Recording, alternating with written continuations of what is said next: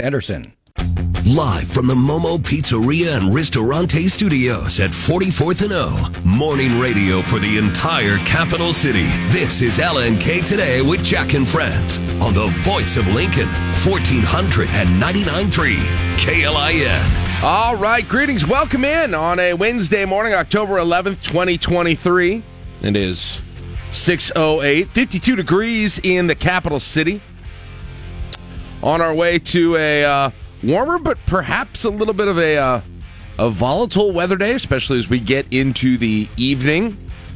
We've got a chance of some thunderstorms after 5 p.m. tonight. Maybe a chance of those getting a little bit of severe, a little bit severe tonight. So we'll keep an eye on that for you. But until then, uh, sunny, a little bit warmer, high 70s today, high 70s Thursday, um, and uh, that'll cool off during the uh, during the day, and then uh, into the evening Thursday night, Friday and Saturday and Sunday highs in the low to mid 50s with the winds really jumping up here after that point. So maybe the last day that we're going to see a sunny, not super windy day for a while here during the course of the actual day today. Got a good show for you today on a Wednesday morning. That means it's What Chaps Your Hide Wednesday, and our communication methods are open for you. You can text in whatever it is that's bugging you today at 402 479 1400. Uh, that's open 24 7. You can also go to facebook.com slash LNK today. I posted a thread there yesterday where we always have some discussion on what chaps your hide Wednesdays.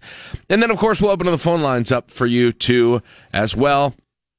And uh, like like we always say, we believe that when you get those things off your chest, even if they are little stupid things that uh, that you don't feel like you want to bring up with anyone else, it's okay to do it here. And because uh, we all have them too, discuss them a little bit, maybe find some commonalities, some shared frustration, move on with the day in a whole much more pleasant headspace.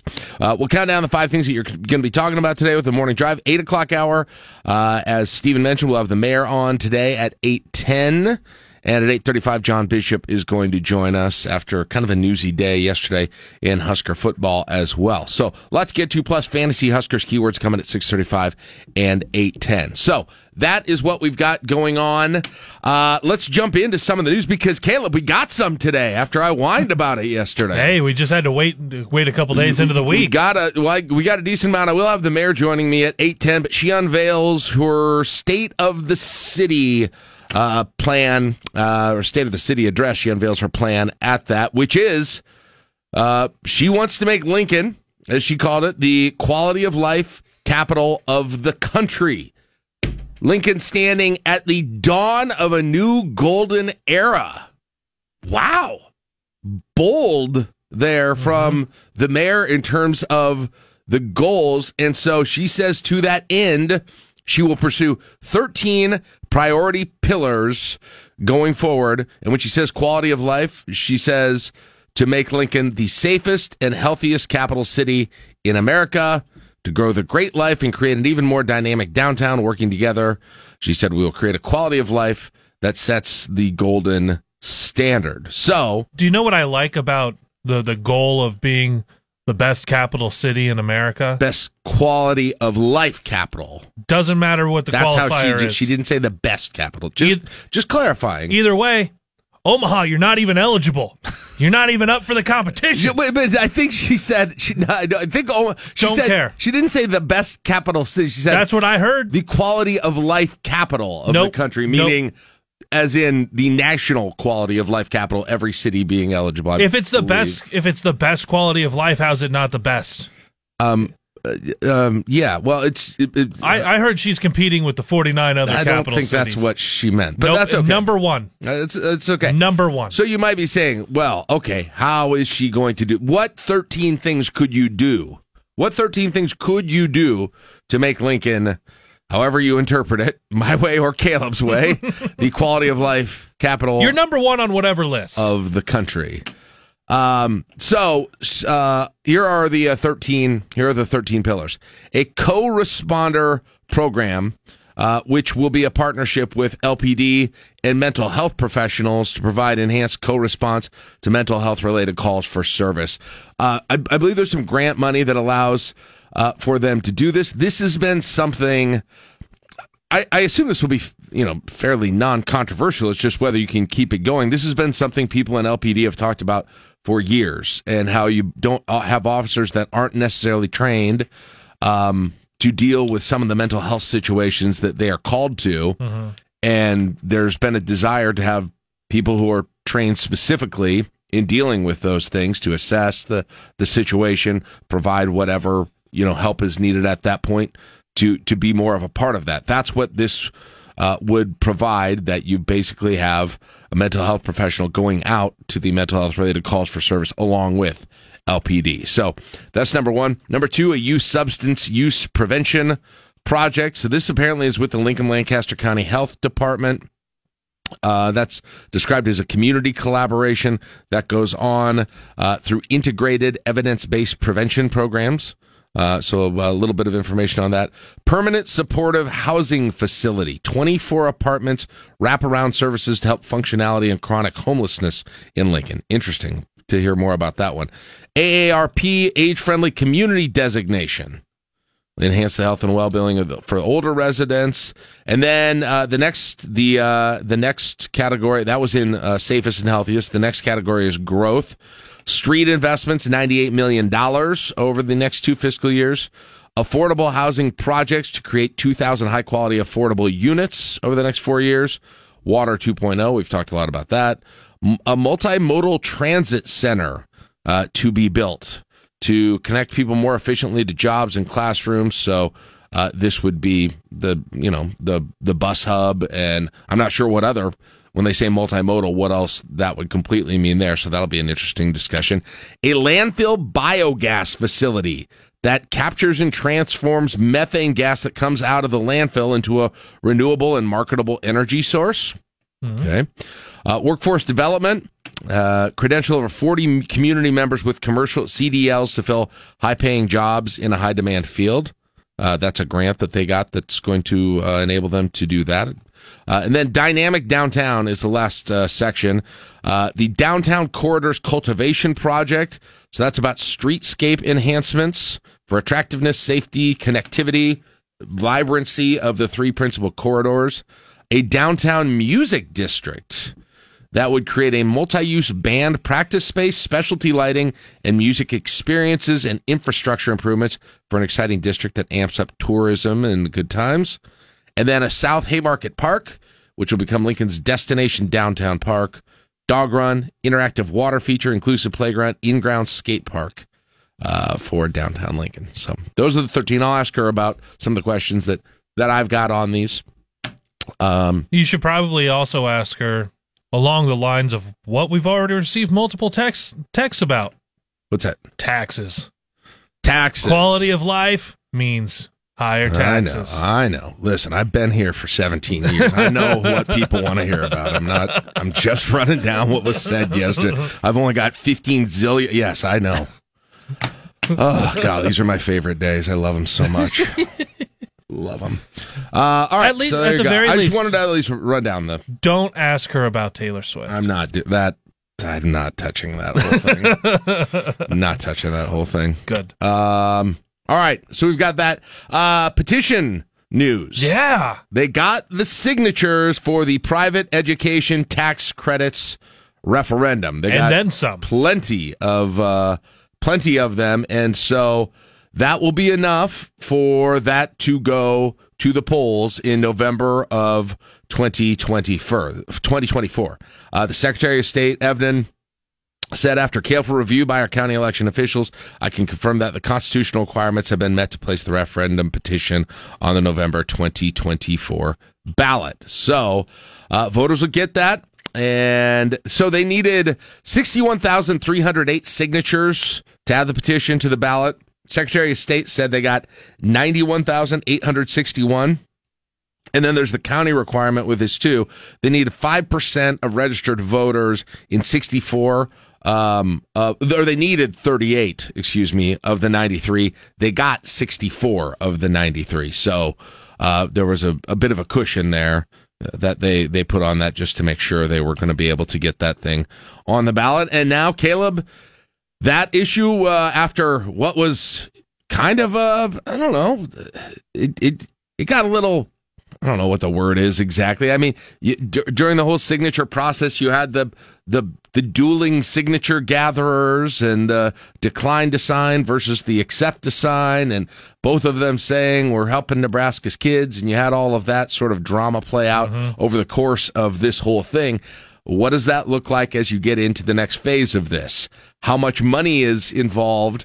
Enable uh, uh, for both of these groups to be able to get their messaging out as this does go to the ballot mm-hmm. because this is one of those issues it's not you know i think sometimes that you've got you've got issues that are going to end up going to the ballot on a petition that are pretty simple um, at least to the voters when they look at am I a yay or nay on this? You know, legalizing gambling, for instance. You mm-hmm. know that one that one got passed. So there are obviously some some internal questions within that, but in general, you kind of know where you are on it most likely.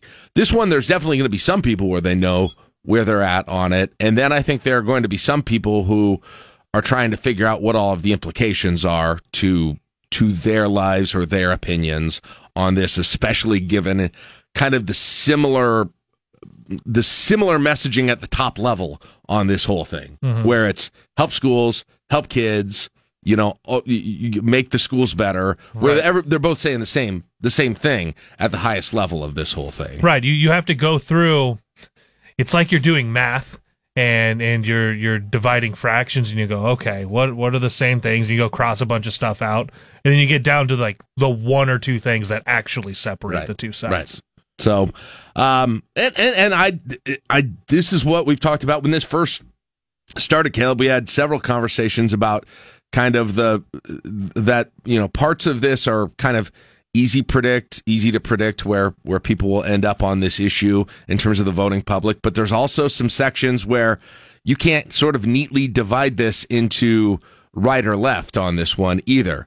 And that goes i think for some rural communities, some counties that don't have a lot of private schools in the areas or may mm-hmm. not have any. Mm-hmm. And then I think you can also apply it in the opposite direction in some of the more urban communities in the in the state where you do have public school districts that um, where there there are you know communities who say, hey, we need to have these private school options here mm-hmm. because mm-hmm. the public school offerings are are you know not good enough here at this point right. essentially. So where normally you'd be like, wait, these people are on the opposite sides of the issues in the other other direction here with this. So I don't know. I mean, I have no good sense of of how this is going to go on the ballot. By the way, you I pulled this up. There's a I pulled a list of all of the ballots in circulation right now. How many are there? Um, one, two, three, four, five, six, seven, eight, including this one. Now the other ones that you probably know about, two of which are um, for medical marijuana. So that that is two of them. One of them you maybe have seen. I've seen some gatherers for. That's the paid sick leave initiative. That one's out there too, and so that makes up four of them. Um, the other, uh, I guess there's eight of them, so that makes four of, of the eight. There's one that is out there. I didn't even I didn't even know this exact. Maybe I did, but it's not quite as been uh, prolific as some of the other ones. There's one that basically is out there to completely make abortion illegal. Um, um, I, I believe it's from. I don't want to misstate where it's called the Human Life Protection Initiative. You can look it up. I haven't. I, I kind of scanned it a little bit, but I don't want to misstate what it is asking for. And then there's two of them that go together that are uh, consumption or excise taxes and grocery items exemption. One there's one out there that basically says all taxes are illegal except for consumption or excise taxes, and we're also going to tax groceries on that. Okay. Basically, those are two that go together. And then there's another cannabis constitutional amendment that is separate from the medical one that is someone basically just asking for a uh, constitutional amendment saying cannabis is completely legal. Okay. In all in all situations. So those are the ones that are that are still out there right now. I would say the ones that are likely to get on the ballot are probably the paid sick leave initiative and maybe this time the the medical marijuana uh, one. Those are probably the most likely, in, in, in addition to the private education tax credits referendum, to be on there. So uh, that's the update there, and that campaign will continue into 2024. Matt Rhule spoke yesterday, and well, the bad news is is something that I kind of I kind of figured was coming, but it still hurts. And that's uh, yet another offensive skill position player out for the year mm-hmm. in Marcus Washington. Torn ACL. And it looked bad when it happened, so I kind of assumed that was coming. But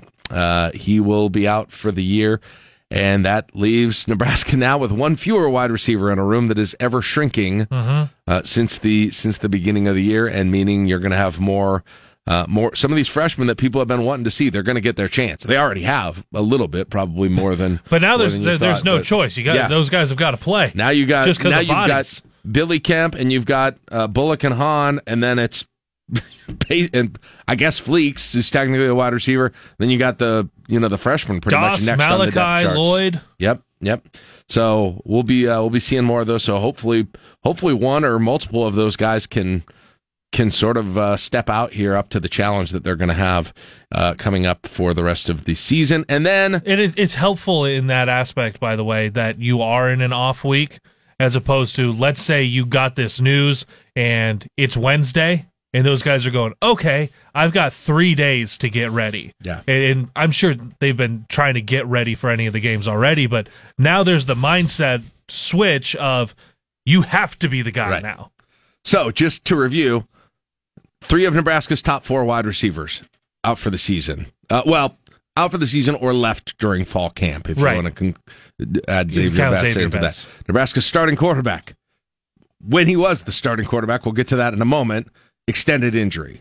Nebraska's two of Nebraska's top three running backs out for the season with injuries. Nebraska's best, most experienced linebacker out right now or has been out, hopefully coming back, but has been out because of illness. Uh, Neb- Potentially your best tight end coming in. the best tight, yeah, potentially your best tight, tight end coming in didn't get on the field for a variety of reasons. Uh, your best pass rusher was out. Your best, well, that's Cam Lenhardt. Maybe that's that's a little bit much calling the best pass rusher, but He, he was one of your best through the was. first few games. uh, he, he just came back now, and then you had one safety that left the team. You had one safety that uh, came into fall camp injured and hasn't played yet and is probably out maybe this entire year, and then another one that went out last week for the entire year. So, a few position groups hit especially hard, and it sounds like for now Haarberg's the guy at quarterback. Yeah, for now, they, they, I think they're waiting to see if an opportunity comes up where they plug Jeff Sims in and he's able to reel it in. But right now, it, it's It Heinrich like Haarberg show. at least at least he's going to be the one who comes out coming up next Saturday is what it mm-hmm. sounded like from Rhule yesterday. All right, it's six twenty-five. We'll take a break. That's a look at what's happening in the capital city this morning. We got sports coming up next. You listen to LNK today with Jack and Friends on KLIN. Getting the whole story. Always accurate coverage. 1499.3 KLIN. Pulling up to Mickey D's just for drinks? Oh, yeah, that's me. Nothing extra, just perfection and a straw. Coming in hot for the coldest cups on the block. Because there are drinks, then there are drinks from McDonald's. Mix things up with any size lemonade or sweet tea for $1.49. Perfect with our classic fries. Price and participation may vary, cannot be combined with any other offer. Ba da ba ba ba. Spread the word. The JCPenney Friends and Family Sale is back. And this week, we're passing the savings on to you. Use your extra 30% off coupon to prep your home and style your family for Easter. That's extra savings on top of our great low prices. Plus, share your coupon with everyone you know and love. It's always better when we save together. JCPenney. Make everybody count. Offer valid 311 through 317. Exclusions apply. See store or jcp.com for details. Brett Anderson. A look at news from both inside and outside of Lincoln and conversation on how that news affects us here. It's time for the Sound Off on LNK today. But first, your fantasy Huskers keyword for a chance at a $100 prize pack from Valentino's at Alumni Hall. All right, it's bye week fantasy Huskers, the week where you get to adopt your own top 25 team if you get a pick. And uh, you got to have the keyword to do that and text it into us 402 479 1400. We're going to pick one of you who sends it in for the next pick, which would be pick number five this week on Fantasy Huskers. Keyword for Wednesday at 635 is Chaps. chaps, C H A P S, chaps. And text that in, and you will have a chance to pick the top 25 team of your choice. At least what's remaining. What is off the board right now is uh, is who, Caleb? Number six, Penn State. Number eight, Oregon. Number 10, USC. Number 11, Alabama. All right, those four are off the board. Pick your new favorite team, your temporary favorite team for a week, and cheer them on this weekend to be the highest scoring team in the top 25. All right, with that said, it is time to get into the sound off. Lots of stuff over the last 24 hours that we need to get to regarding the uh, Israel Hamas war. We're going to get just first the latest from Trey Yingst, who is embedded near the border. The Israeli artillery units are working. You can hear that boom behind me. They're trying to hit the eastern part of the Gaza Strip and clear a path for what is expected to be a massive ground invasion in the coming days. Thousands of troops are staging here along the border. These artillery units working from this side, the Israeli Navy working from the other, and the Air Force striking targets overnight in a variety of neighborhoods in the northern and eastern part of the Gaza Strip. This is coming, though, as we're getting some breaking news out of northern Israel along the border with Lebanon where the Lebanese militant group Hezbollah appears to have fired an anti tank missile at a group of Israeli soldiers. Now, um, that so that's first of all, I don't.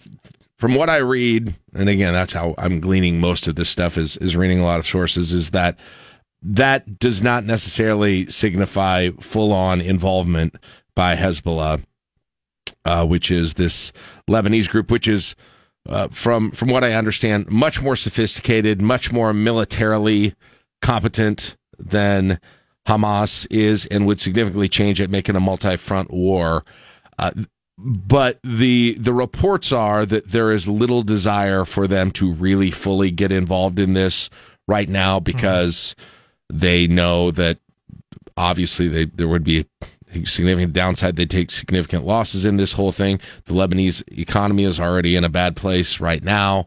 Uh, that could just exacerbate that at this point. There's just not, d- despite at least vocal and symbolic support for Hamas and what's happening, it doesn't sound like at this time there's a lot of interest in going further than that. And some of this rocket fire over the border, again, may have been some sort of symbolic at, at, least this is what it's called not not necessarily an indication that they're ready to enter into the situation in a much larger phase now us brings in you know the uss gerald ford there and they say yesterday uh, i believe it was it said hey we're not bringing this in for to fight hamas mm-hmm. or anything like that we're using it to deter other countries other non-state entities from getting involved in this so that would be who that message is is directed to as well. Now, uh, what he was also talking about there was Israel basically, again, gathering up troops and organizing on the border, which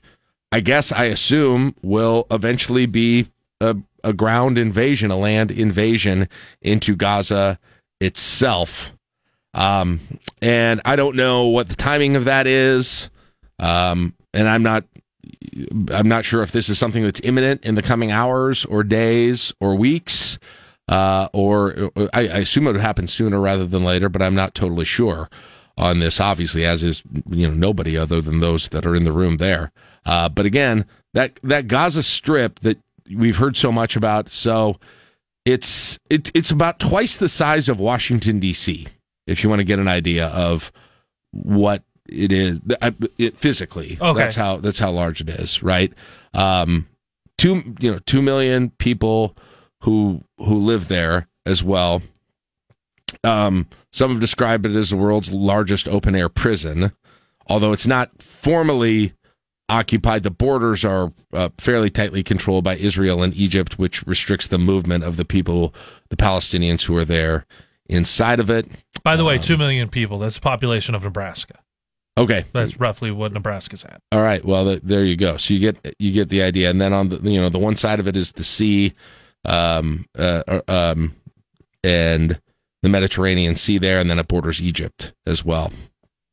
So that's that's a little bit of an an idea, and you know, I, I guess the question is what what exactly would the would the ground strikes look like? What would they be targeting? Um, how long, how quickly can you achieve the military goals that go along with that as well? uh, all questions. But I mean, I think it hasn't been announced, but it obviously looks like they're preparing for it here at this point. And I guess to some extent, does it have? Is any of it aimed at freeing the hostages that are still in Hamas custody at this point. Now, I, I doubt it, and it sounds like, and we're gonna. I'm about to play another clip here from Trey Yingst. It sounds like it's not like they think special forces are going to be able to go in and just do a rescue with this whole thing. We spoke with a source who indicated the Qataris are acting as a middleman between the Israelis and Hamas as it relates to those hostages. It would not be surprising if other parties are involved, including the Egyptians. Traditionally, Qatar and Egypt have acted as that middleman between the two sides in the past, not just on things like hostages, but for things like aid and money that would flow into Gaza.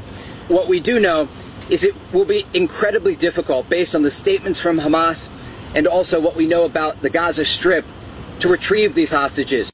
Yeah. Um, uh, you don't know where they are. You do, you know, you're concerned about their their safety with with the whole thing as well. It, it depends on, I guess, what kind of intelligence that they've got.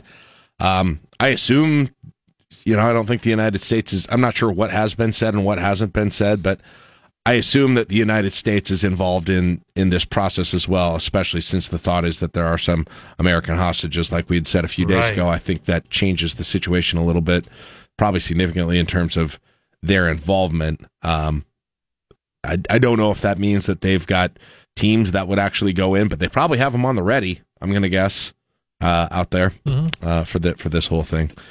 Uh, speaking of the United States, uh, obviously the president yesterday spoke uh, spoke about this. More indications on uh, exactly what their response, where they are right now on this whole thing, came out yesterday from the president and other people in the administration. President Biden announcing 14 Americans are among the dead, giving a clear green light to Israel's military response amid calls from progressive Democrats like Alexandria Ocasio Cortez and Ilhan Omar for a ceasefire. There's no justification for terrorism.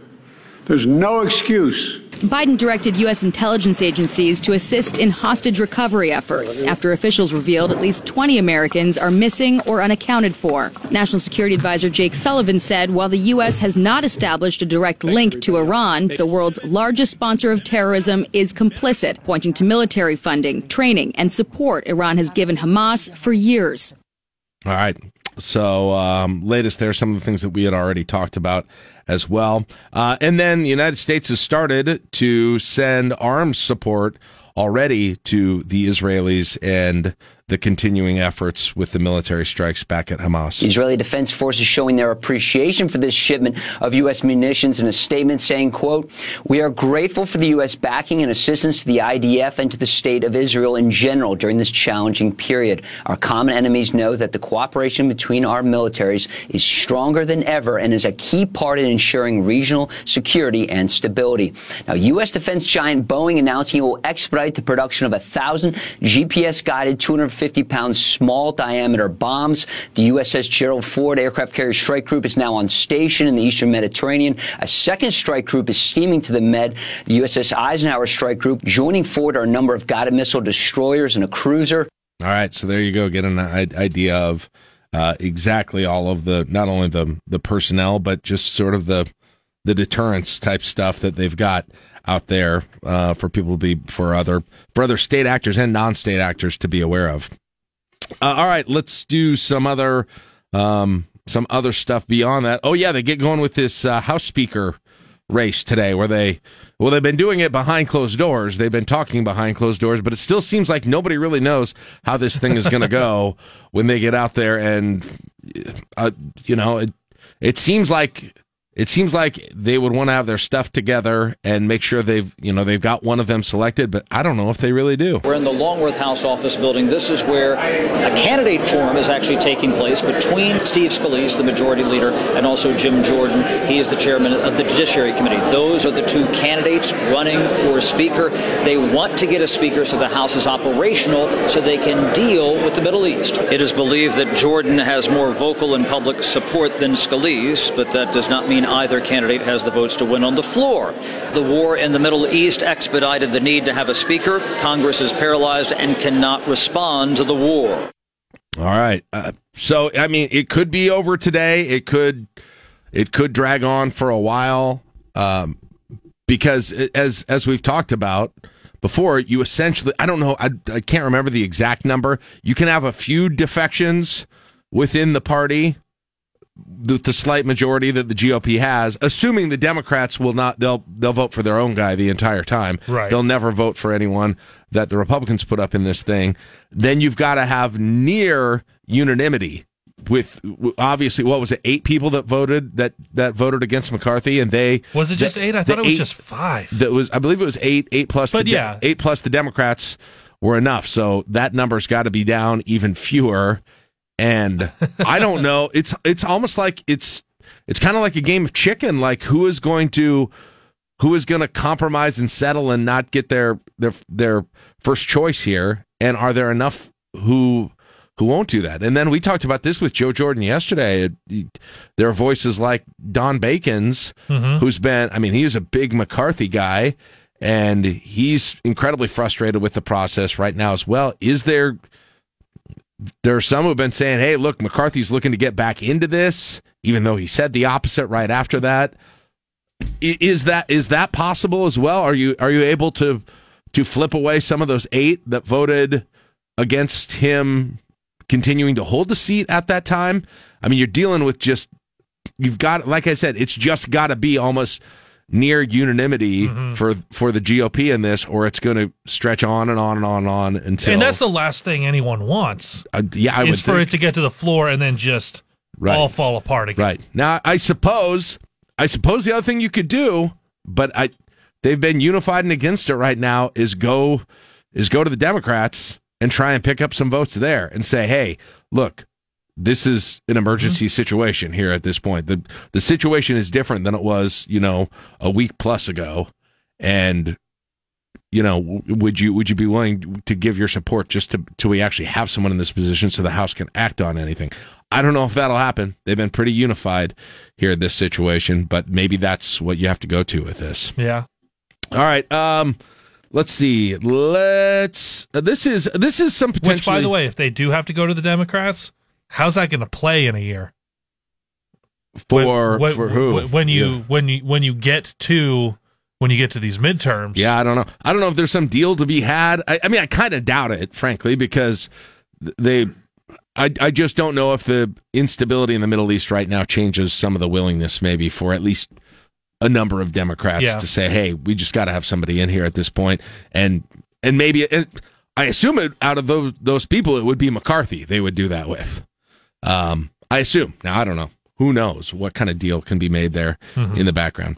Um, so potentially, potentially good news, encouraging news uh, in the fight against pancreatic cancer. Uh, tests with new vaccines, actual vaccines for cancer, have had some success, and they've entered into new trials. A team of researchers at the University of Massachusetts reporting their experimental pancreatic cancer vaccine that uses genetically altered salmonella bacteria set off an immune response that cleared 43% of pancreatic tumors in mice and prevented the cancers from returning. Pancreatic cancer is one of the deadliest cancers. It is the third leading cause of cancer death in the U.S. and claims more than 50,000 lives a year. The next step is repeating the experiment in other animals to ensure the salmonella strain is safe to use in humans. The study is published in the journal Frontiers in Immunology. Sue Guzman, Fox News. So I read a little bit about this, and of course, pancreatic cancer is, is very, very deadly. Um, but they they had found that some of the people who survived it when they didn't necessarily expect them to had had an immune response from their own body to the cancer cells, and so they essentially are trying to to trigger that in other people's bodies. Um, and and perhaps get the same results that they had with those as well. Okay. And then last but not least, uh, on the entertainment side of things, there's a little bit of a little bu- bit of buzz growing that we might have a reunion coming up between Jerry and Elaine and George and Kramer. It's been 25 years since Seinfeld ended. Co creator and star of the hit sitcom, Jerry Seinfeld, hinting a reunion could be in the works, telling a crowd at a stand up show in Boston he has a little secret he can't tell but adding something is going to happen related to the show's ending. The actor and comedian has previously said a revival of the series is possible, but his latest comments leaving fans even more hopeful. Seinfeld ran for nine seasons from 1989 to 1998, airing 180 episodes. Kristen Goodwin, Fox News. That could not be more peak Jack Mitchell. What's that? 89 to 98. Yeah, that's well, age it started in '89. I was 12 uh, in '89, but the so I caught on a little bit later, I, the last half of it, but uh, but in reruns over the years, I've seen most of the front half. A, a question though, of all the f- super big fans of it, like, is this a remake that you would actually want? If they actually went back and rebooted the whole thing, it, it seems like it might be better suited to it than a lot of other shows, perhaps. But in the end, is it going to tarnish the original? Maybe it won't. I don't know. I, I, know. find this one cringy to rewatch. Like it, this one's hard for oh, me. Oh, the- the I think, Seinfeld is I, I think cringy? because it's just far enough. I was born in '90, so it's just far enough back that I'm just Really? like, yeah, was that funny? Eh. See, I feel that way more about Friends than Seinfeld, but Oh, but I know Friends is cringy. like that's the thing is that's an enjoyable cringe. okay. All right. We'll see. All right, it's 654. We'll take a break. That's it for your morning drive on KLIN. When you're thinking Huskers, Makes a catch. 15, 10, 5. Touchdown, Nebraska. think 1499.3 KLIN. They done it. And now LPD needs your help. Crime Stoppers on LNK today. All right, 657. Welcome back, LNK today with Jack and Friends on KLIN. Officer Chad's here with us. Good morning, Chad. How are you doing today? Uh, very well, very good. well. You want them to bring Seinfeld back? I was not a fan. You were not a fan No, originally, so I- you probably no. don't want more of it here at this point. No, then, I, I guess. that's one of those I just could not care less about. I, I, I didn't find the show funny at all. Okay. Just- All right. Well, was not my thing. Strong, strong, controversial Uh, position. Yeah, look I at us in in here. Wow. Maybe this is a little bit indicative of where I ended up in life, but Night Court.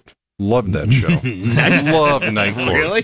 Oh, yeah. That was a little before that too. That was a little earlier uh, in Eh, time. kinda Judge the Harry same. Anderson, yeah, Bull, yeah, Uh, Roz. Roz, yes, Roz was a riot. Yep. All right, all right. It- it- Night court guy. Okay. Oh, yeah. All right. Uh, let's talk about what we're working on. with Lincoln Crime Stoppers today. What do we have? Uh, we have That's Suspicious. Again, I don't make the names up on these, but a resident in the area of 73rd and Rokeby caught a late night visitor on camera in the backyard of his residence. Individual went through the backyard, looked through a small opening in the curtains of the back door. Um, person was wearing gloves, a mask, had a couple bags with him. It's pretty clear that they were probably casing the house, looking to see if anyone was home so they could break in and, and burglarize the place. Uh, the next one is Peace Out. This one is uh, about 11:30 on the 20th of September. The victim in the case parked his white pickup truck at the Kwik Shop near 48th and Calvert, ran inside, and you guessed it, left it running. While he's in the store, he happens to look out and see some dude jump in. Oh my gosh! And back out, back out, and take off while he's running out trying to stop him. Another citizen or community member sees this happen, waves the guy down. They jump into his truck, and they follow the stolen truck. Whoa. Well, they they end up losing sight. We get the vehicle recovered. Um, couple things here, folks. Please, please, please, with the cold weather coming, don't leave your vehicles running. Don't leave your keys in them.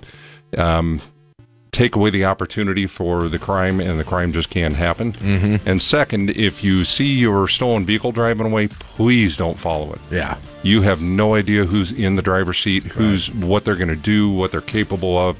Please just call 911 and wait where you're at. Yeah. 100%. All right. Uh, more at LincolnCrimeStoppers.com. If you can offer some help, you can figure out how to do it there. Thank you, Chad. I appreciate Oh, it. thank you, Talk guys. to you later. 7 o'clock, KLIN Lincoln.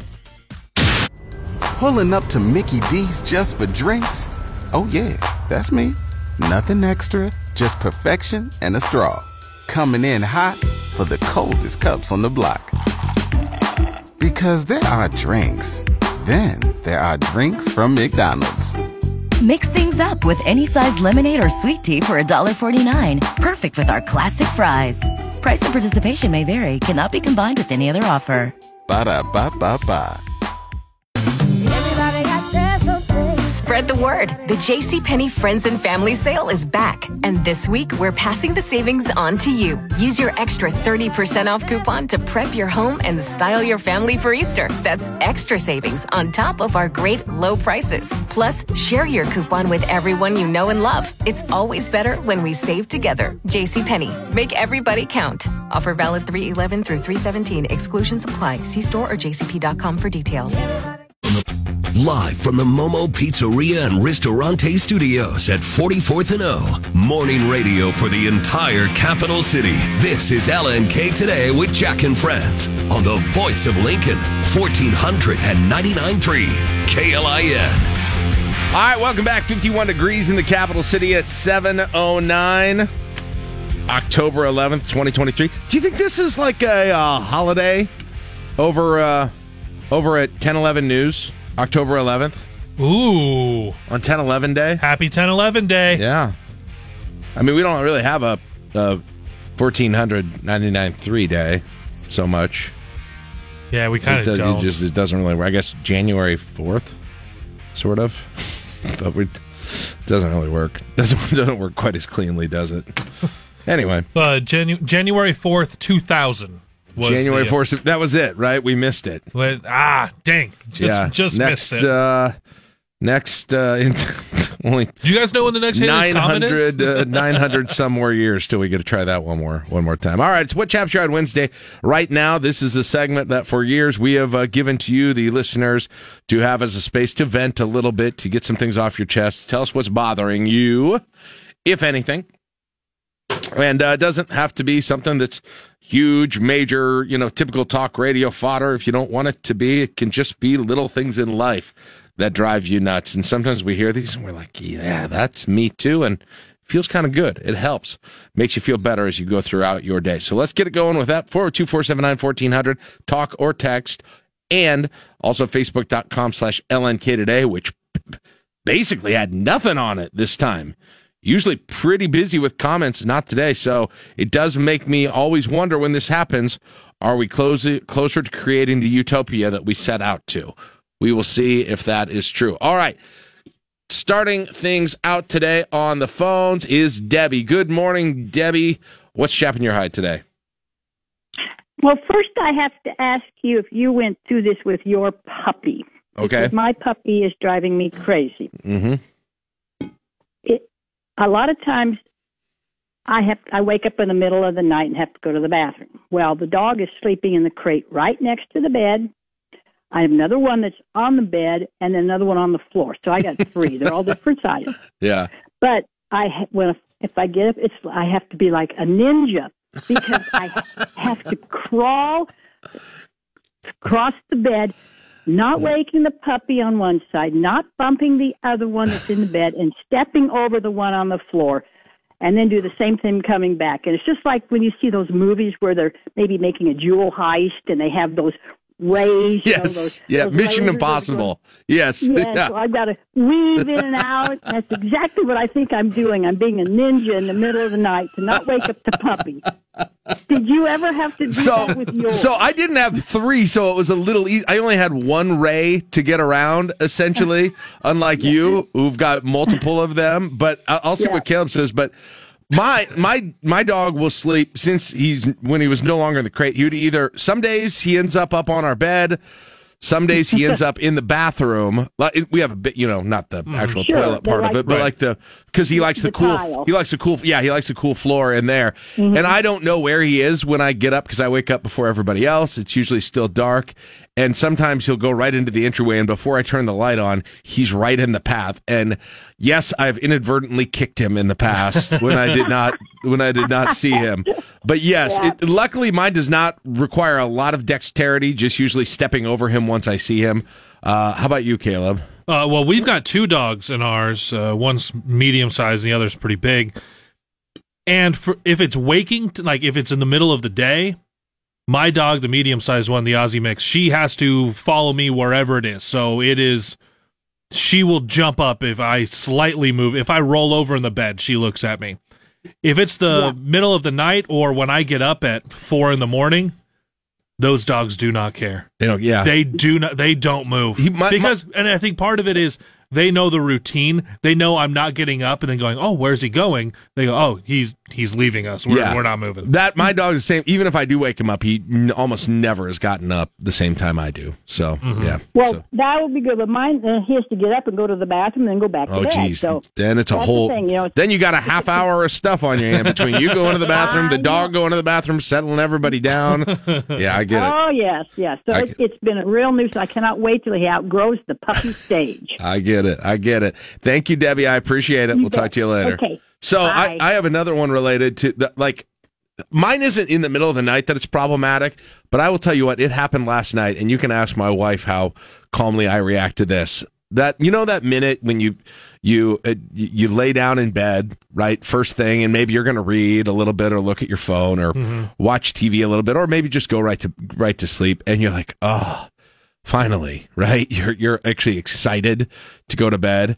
And I'm going to tell you about about one out of every 3 nights, that's when my dog decides to go to the back door, down a floor and bark and decide he gets has to go out.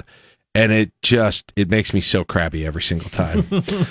because he's not always quick out there and then so I go lay on the couch and then my whole routine like that is the worst the the as as somebody who's had some struggles with insomnia over the years it's not as bad as it used to be but the the worst situation with that for me is when you are at that you are at that spot when you're going to sleep where you're not asleep but your thoughts start to get like half dreamy you know what that Uh-huh. is and you get brought back from that and you wake up that's for some reason the worst for me once you get there and you're you're brought back It's I'm so not- much harder to go to sleep when, get- once you hit that. Well, if you hit that, back. it's like you're. It, it, it's like it rejuvenates your body for a couple of hours. Sometimes, for Mm-hmm. me, it is at least. So, um, that's that's one of my frustrations, dog wise. Uh, among, um, oh, and then the other thing is the other thing is like. Here's another one. I, I, I, I guess I think it's common courtesy in our neighborhood. At least it's what I want to do, Caleb. When I walk my dog, is if I see another dog coming the other direction, is just is just go down. I get out of the way. Go on the street. Go across the street. Whatever that it is, and I'll walk my dog since I'm home at a time that a lot of people aren't because they're you know they have different hours, different jobs. Like I'll take my dog for a walk at 11 a.m. on a Tuesday, like like today. I'll probably take him on a walk at 11 a.m. or maybe later in the afternoon. I can't believe how many people because so I'm walking and it's like every corner I go around there's somebody walking their dog mm-hmm. and I've got to go to the other side of the road. I'm like, how many people are out here? I mean, I know I I know I'm not working right now, but I thought there would be other people who would actually I thought there'd be way fewer people who would not be working or who would be working right now. So anyway, that's that's one of my other Well, ones. along those lines, where you say if you see someone coming uh, with also with a dog, you kind of go to the other side. That's kind of what chaps my hide. Is if I'm out and it's my wife and my daughter and our two dogs, and we're on we're on the trail, and you're kind of walking through the apartment complex, and there's one person coming at us with one little dog. Why can't you guys just bounce over a little bit? Like I'm not. Do I need to take the whole pack?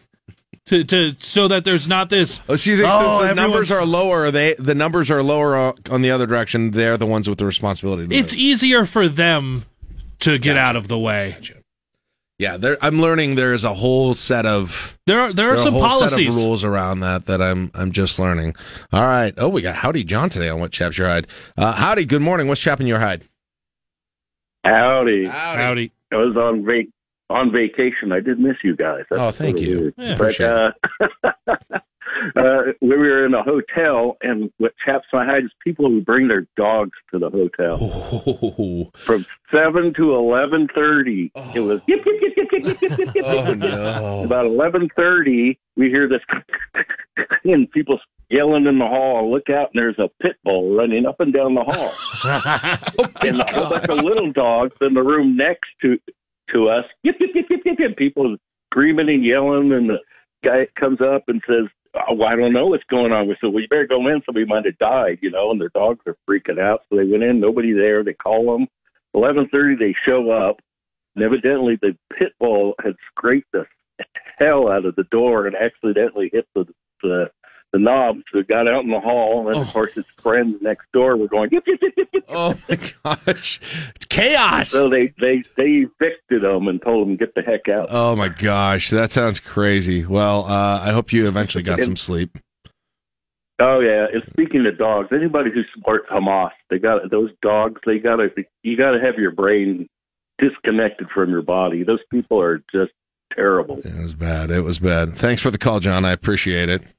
Awkward transition there, but yes. Um, wow. Uh, we had there were dogs in the hotel we were at last week, and we went to Iowa for a wedding, and um, yeah, I, which it, it's funny because there was a sign up in the elevator. It was like pets welcome in some rooms and those sorts of things. And my daughter's like, we should have brought our dog with us, and I don't know how we would do, but It really needs to be. that sounds like such a high stress situation. It really needs to be a section, like a section of rooms, to where Yeah. it's almost like, hey, smoking or non-smoking, Right, Like, yeah. pets or non-pets. Yeah, exactly.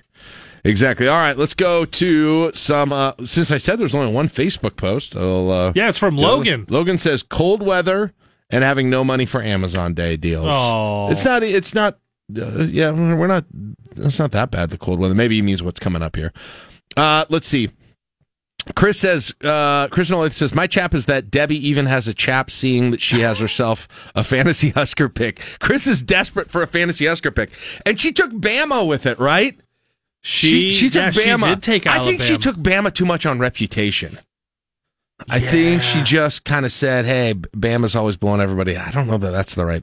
I this week, I could I could wrong. have seen that pick somewhere in the 8, 9, 10 range, but number two off the board. Because who do they play? Do we know their Arkansas. Ark- oh, Arkansas is pretty bad. Maybe they maybe they have a shot at that. Chris is jealous. Chris would take Bama. Yeah, Uh, Chris, Chris has had a, a, a pick this this fall. Oh, has he? I'm All pretty right. sure. Uh, he- he really wants that that uh, pizza from Valentino's and Alumni Hall gear. Really wants it. Oh, Uh, as I look back through, I don't think Chris has had a pick in all this Wow. fall. Uh oh. All right. Uh, Chicken Rich says, What chaps my hide is a Husker football bye week. The Huskers are pulling together wins now, and I have to go a weekend before I get to see another one. I guess I'll just do yard work. Yeah, I know. It's it's kind of a it is it's weird because there's so many years, Caleb, where the bye week came where we were all like, "Oh, thank goodness." Oh, good. Can't lose Thank- this week. Thank goodness. And you kind of are that way too, just to get healthy and not because things weren't. There's still a lot to address here at this point, but I get what he's saying. Like Mhm. a whole, oh, oh, you get used to the Saturday rhythm, and I enjoy it. I think my, I think my wife is probably glad that there's a, a week off and a more productive Saturday coming in my future. But yeah, I'm kind of. I'm kind of sad too. I'm with you. Uh, Midtown Dave says what chaps his side is Frito Lay. Packages keep getting smaller and smaller. Shrinkflation, they call it. Yeah, that's what that is. That's that's what they call it. That said, have you guys seen uh, the uh, the new? We, I, these are the ones I had when you came over to my house on uh, the new chips. Oh yeah, that I had when you came over to my house on Friday night for the game. So you know how they have the okay, they've got the Tostitos scoops that have been around for a long time, like 20 years I think, right?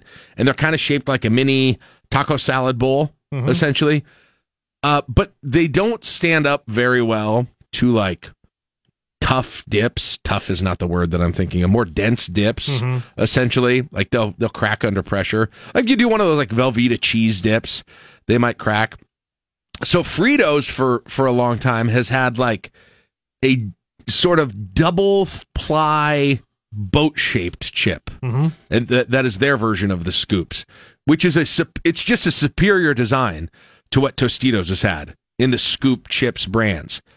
Tostitos has adopted the Fritos the the the Fritos build, the Fritos ch- uh, chip design with the to- Tostitos chip itself now. And I had that for my chicken enchilada dip when um, when Caleb came over to watch the game with me Friday night, and it was gr- it was great. It was a great chip innovation. Yeah, I got to tell solid. you, it was one of the best chip innovations in a long time. So I was impressed by that. Anyway, that's not really chaps my hide stuff, but I agree with him on the uh, bags getting smaller and smaller.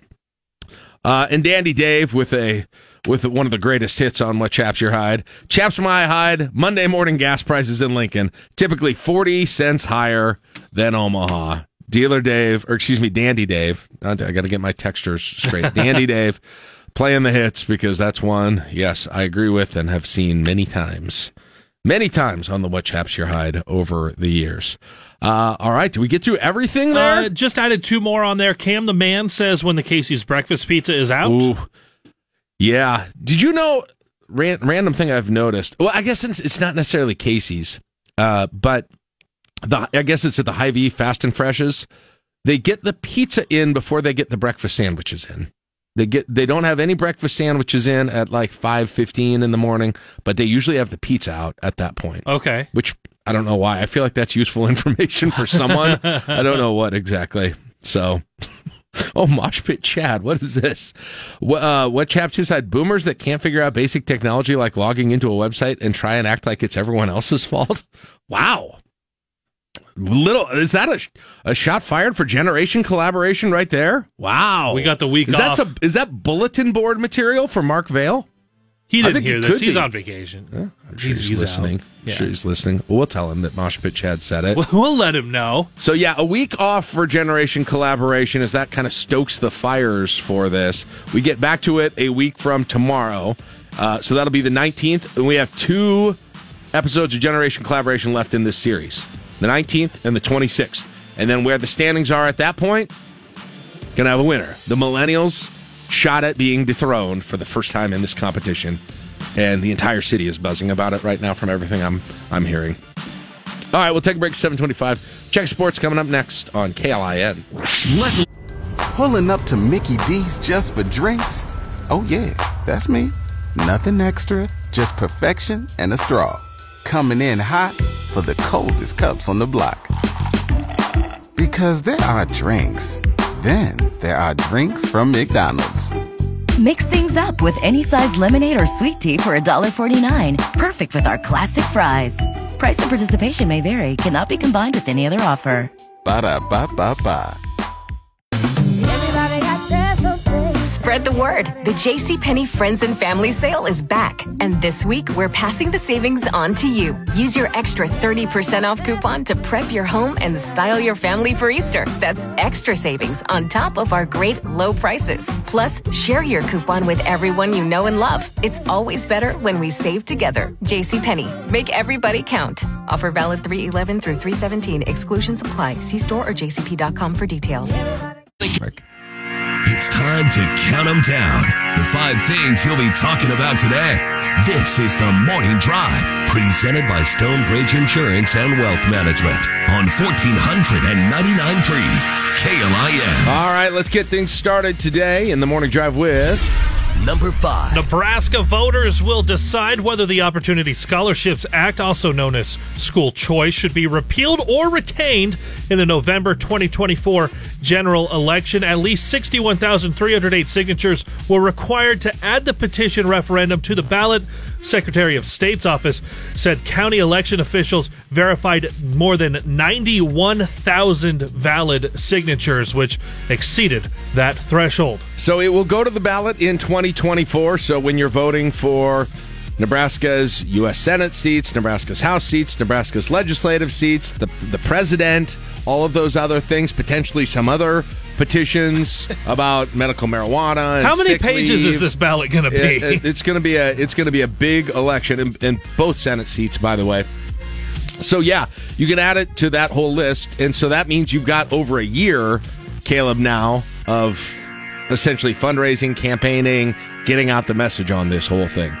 My my gut reaction, gut reaction to how it's going to do at the, at the at the polls is still that is that it'll be close, but I think that the bill will stay in force, meaning that the the referendum would fail. It'll be That's- retained. That's Okay. my guess, but I feel low confidence in that right now. And part of me wants to see what the next few months look like in terms of. I think this is going to be a even a more important one than usual in terms of getting the message out, frequency, clarity, what the arguments are for and against this uh-huh. thing over through advertising, through obviously people speaking and getting earned media and all of those things as well. I think I think it might still be swingable, and this is a guess and speculation to me, uh, based on watching ele- for elections for a lot of years. But but there, as we talked about earlier in the show, it's not. There are some easy, some uh, type initiatives or issues where it's easy to say, well, you know, Nebraska tends tends to vote Republican for the people who are in office over Democrat or otherwise, and so you can kind of apply that to this question. There's some of that here, but I think there's also some unique situations in some rural areas and some urban areas where there are people on the other side of this issue than you might think. Mm-hmm. And I don't know how much of that there is. That's the question here. And probably someone who had a better sense of both of those areas could speak to this better than I can and just how widespread that feeling is about those. And we've talked a little bit about that, especially in, in the more rural areas, Carol, Caleb. But that's why I, I just think I think the messaging, the frequency of endorsements might matter on this one. We'll see. I think there's going to be a lot of We'll money see. thrown at it too. Yeah, I, I, I think so. I mean, they had there. There was there's obviously money and volunteers that were out there significantly when it came to the signature gathering efforts and the decline to sign efforts that were out there at that time. So that may be the case, and there's time for that to happen as well. So. There you go. A little preview of your 2024 ballot. One thing that will be on it in the state of Nebraska. Number four. Yesterday, Mayor Leirion Baird, who will actually be joining the show this next hour as well, delivered her State of the City plan outlining her plan to make Lincoln the quality of life capital of the country, which includes 13 pillars that she outlined. What do you think needs to happen to get Lincoln closer to the pinnacle for quality of life? I mean, you ask 20 people this, you'll get 20 completely different answers. well, So there's only 13 pillars. There's so, only uh, 13. let's only ask 13 13 people. You'll get 13 different answers on on what you know what is quality of life. I I went through the pillars at the beginning of the show, and we got several texts. Caleb informed me that people said the thing that you needed for quality of life was for taxes to go down. So Just there's a lot taxes. of people who that's front and center for them in terms of quality of life. There are a lot of people who are kind of like big time roads people. Very, I mean, very very focused. Very think that would make the biggest difference is really to to get the roads fixed and the roads dealt with. Um, depending on you know, and then depending on what sort of individual issues that you're you're talking about, right? Safety, education, all of these things. I mean, it's a little hard. It's a little hard. That means such a different thing to so many people. I don't even know what it means to me, to be honest. Right? Like I don't. If, if I had to sit down and say, "Hey, this is what I, what I need here to improve my," the biggest thing I need to improve my quality of life is get rid of these stupid winners. But like, honestly, What's like, it- controllable? it- yeah, of most a lot of the stuff is is completely uncontrollable um, for, that I think of first with this thing, and so it's interesting to hear what different people think on on that whole thing. I don't have a great I don't have a great answer for myself, um, and even if I did, it doesn't matter because a lot of people would feel very differently than that. Yeah, but the, the biggest thing that, that comes to my mind is affordable housing. that's a big. and, and- that's and, and, yeah. and I know that I know that gets talked about, but what we've also seen with with housing prices over the last couple of years, I know it's really hard to tackle that. Right. And that's a pillar. It'll be interesting to see what that means, though. Exactly what how, how affordable housing is defined there. Uh, one of the the pillars is projects that will create or rehabilitate 2,000 high quality affordable units over the next four years. Um, it will be interesting to dig into that a little bit more on what that means. But yeah, like I said, depending on what part of life, what portion of life that you're in, where your financial situation is, probably where your politics are. Um, specific situations that you've got, that's really going to look differently. Yep. Um, Yeah, well- affordable is different to different people because there there are places that, as we have we've talked a lot about our housing search the last couple Right. of years, there are places that sure are affordable, but man, I don't know if I want to take a family there. That type of thing. Yeah. So the, the so the quality of the the housing as well. Right. Um, you know, one of the big things that they've got will be interesting is the multimodal transit center uh, that they're going to, to build. What I mean, essentially used to be a bus station, Uh-huh. but it sounds like they've got bigger ideas on that, um, which you know I think makes sense for the city to have that have have something like that that is and this would be i believe just south of the city county building it's been talked about a little bit so Okay. we, we had heard about this in the past Yeah. that parking lot essentially there um, but you know again, that goes to, to quality of life, but only something that that would be that's not necessarily used by everyone. And so that's what what a lot of these things are. And, th- and then there are things that just make sense. That you know, the co-responder program. I think there are going to be a lot of people behind where LPD has partnerships with CenterPointe and and other mental health professionals that they get called out for a mental health call, and there's a co-response with the police, both and the mental health professionals. Um, I just I know that's something that people within LPD have been talking about for a long time, and that, that that's essentially something that they're dealing with that that they're not necessarily directly trained to deal with, and takes up a lot a lot of time and goes into taking them away from other things sometimes. Perhaps that helps with that situation. So, there's a lot of different things. We'll get into some of it with the the mayor. Everybody's got a different everybody's got a different need for quality of life. Everybody's got different things that they want, and so we'll see how much of that can actually be achieved with this. Number three. A couple of injury notes from Coach Matt Rhule for Nebraska football yesterday. Marcus Washington, the wideout, out for the season with an ACL tear. As Rhule says, that means the freshman wideouts have nothing to do but have to be ready. Yep. And then for the quarterback position, Rhule said Jeff Sims is 100%. He was the original starting quarterback for the first two games. He's been the guy that this coaching staff brought in from the transfer portal. But Rhule did say that if a game was being played on Tuesday, Heinrich Haarberg would still be the guy getting the start. I was surprised by that. Just just on the other stuff that I was hearing, not necessarily in principle, but a also little, a little bit in principle. Also, the way Rhule has walked the line on that over the last month. it kind of seems like yeah, the door was always sort of being held open a little bit for Sims, and so I still don't know if I even I still don't know if I even believe it. Here's the thing: based on based on everything Rhule had said ahead of all four of those starts for Heinrich Haarberg, and now to say this tells me, well, Jeff Sims is going to start against Northwestern. That's I, I, maybe just saying. Look, we, you got the sense it was going the opposite direction, and it, the other thing happened. So Right, that's yeah. what you're saying on this one too. We're playing the odds here.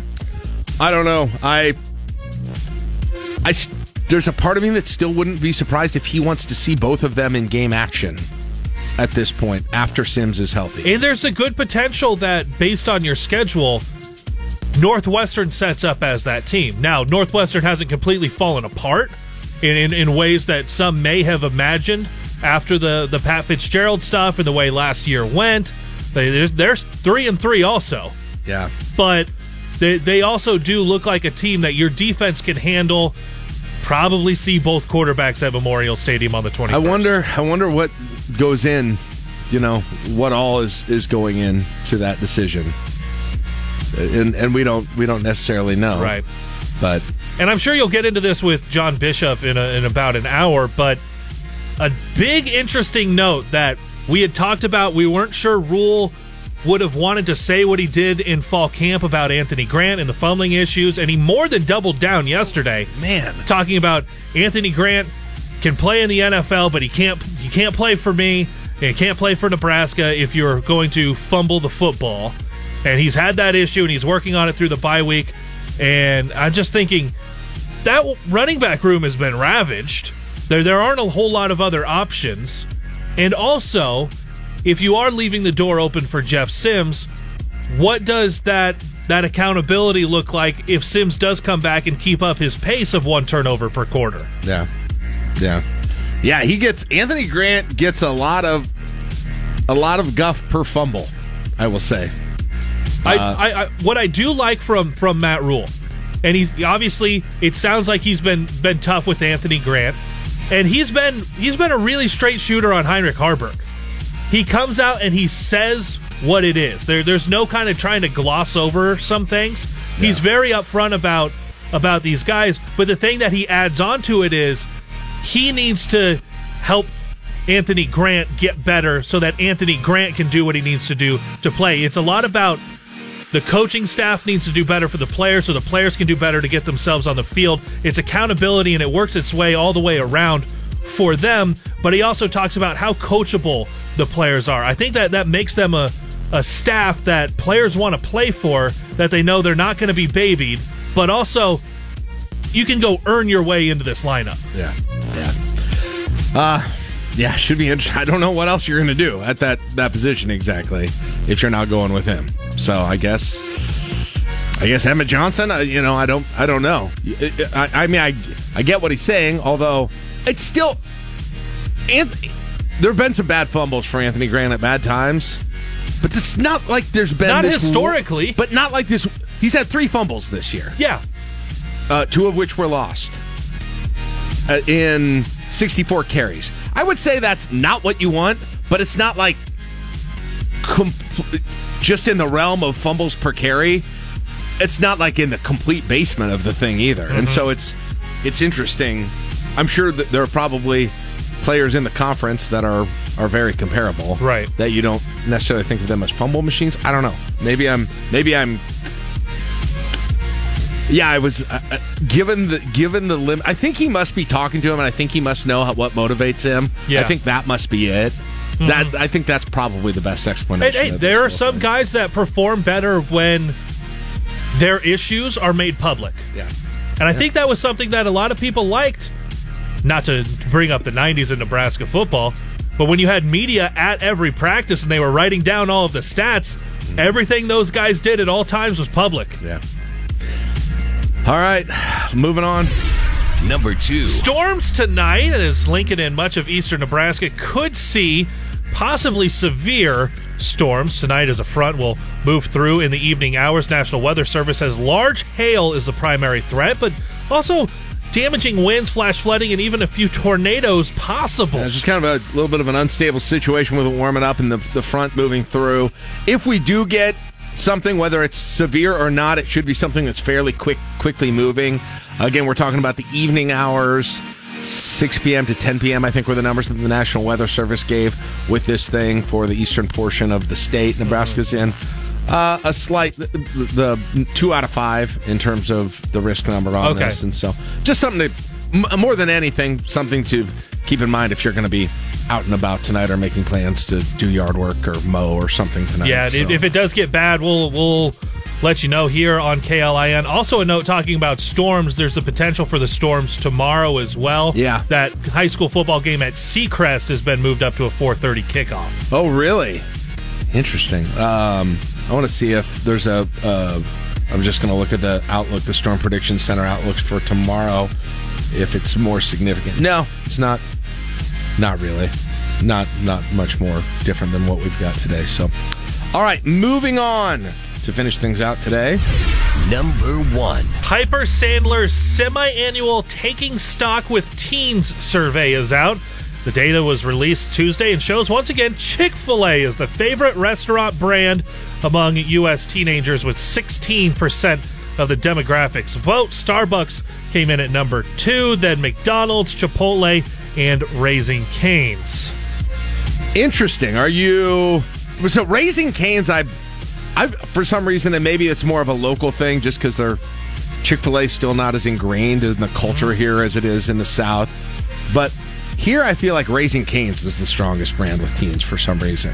Yeah, Cane, Canes is really strong. Here's Yeah. my theory why is because so many kids grow up always ordering chicken nuggets that you get there and it's like your slightly more grown up version of the chicken nuggets that you ordered at every single restaurant at that point. Yeah, the older you get, you Not- you, you flip them from uh, nuggets to strips. Yes. the chicken strips. Yes, exactly.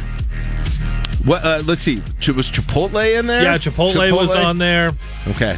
Chipotle. That yeah, would've been the other Starbucks, one that- McDonald's, Chipotle, Raising Canes, all of those behind Yeah, Chick Fil A. that's, yeah, that's kind of McDonald's still being up there is interesting, don't you think? I think I think I mean, McDonald's is just your. That's a that pretty big there. accomplishment, honestly. Yeah. To, because I feel like a lot. Well, you know, we saw the issues Burger King has had. It's I don't.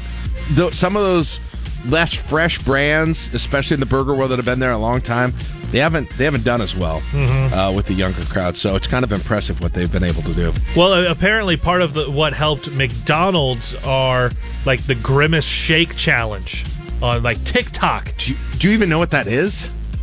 No clue. You don't even know what that is, No and you're on. TikTok.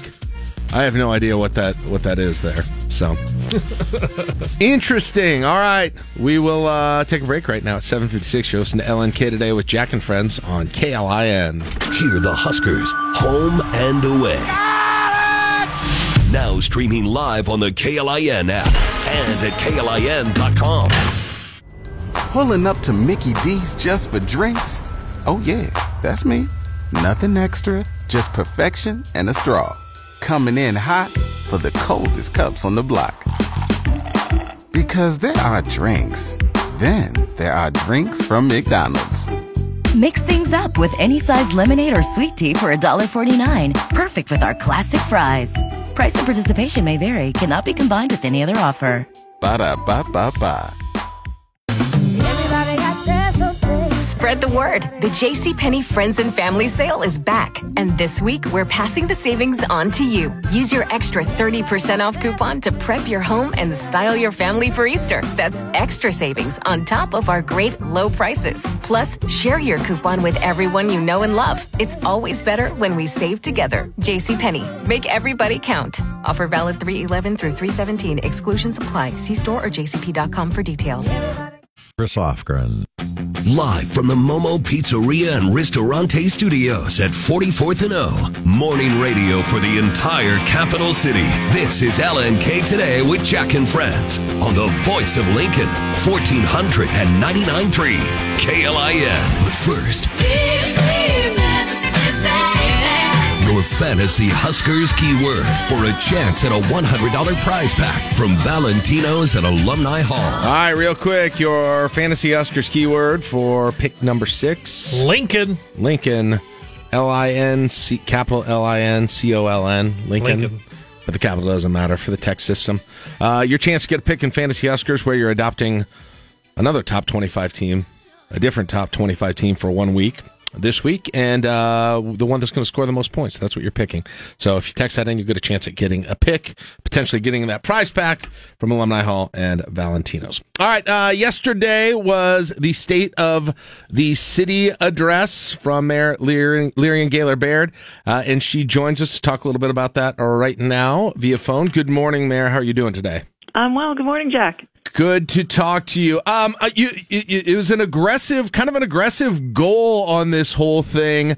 Um, you said one where we are we are in an era where we are poised to become the quality of life capital of the country. Uh, create a quality of life that sets the golden standard. We were just talking earlier about how to define the word quality of life and how everyone kind of d- defines it differently. How are you defining it for the purpose of these goals? Well, I think that when people think about what makes Lincoln special, they think about the people and the quality of life that we have here. This is a place where you can have time for the people you love. You can earn a good living. You can have your kids go to really high quality schools. You don't have the long commute times of other bigger cities. And we certainly are a safe community with ever more going on downtown in terms of arts and cultural opportunities and sporting events. So, I mean, we have the total package in Lincoln, and that's what I want. That's the message I want to put out on a national stage as we, you know, compete for talent and businesses to come here as we try to retain our young people and as we continue to grow our community continuing from kind of just a, a general large standpoint here and then we'll, we'll zero in more on some of, of the individual things then w- what are the areas you know there are obviously some areas that you're focusing in on that you're hoping to improve things to add some new things here. More general most generally kind of what what are those areas that you think that can can boost lincoln into that top level that you're talking about well, we're working on creating an even more dynamic downtown with other stakeholders and community partners. We know that's really fundamental because um, downtown is the heart of our community. And so we are working on building a new downtown park that will help catalyze the further development towards South Haymarket, that will create a destination for our families uh, who want to come and enjoy the beautiful playground we'll build, an interactive water feature, a dog run, and of course, an in ground skate park that we think can host competitions for skateboarders and um, be just an amenity for every day as well. And that park not only will be you know, a wonderful amenity and catalyst for further development, it's also something that will help support what we see as this organic transition happening downtown here in Lincoln and across the country. Downtowns are seeing a big shift with increased residential living. So less office downtown, more residential living. And this park will really help support that trend.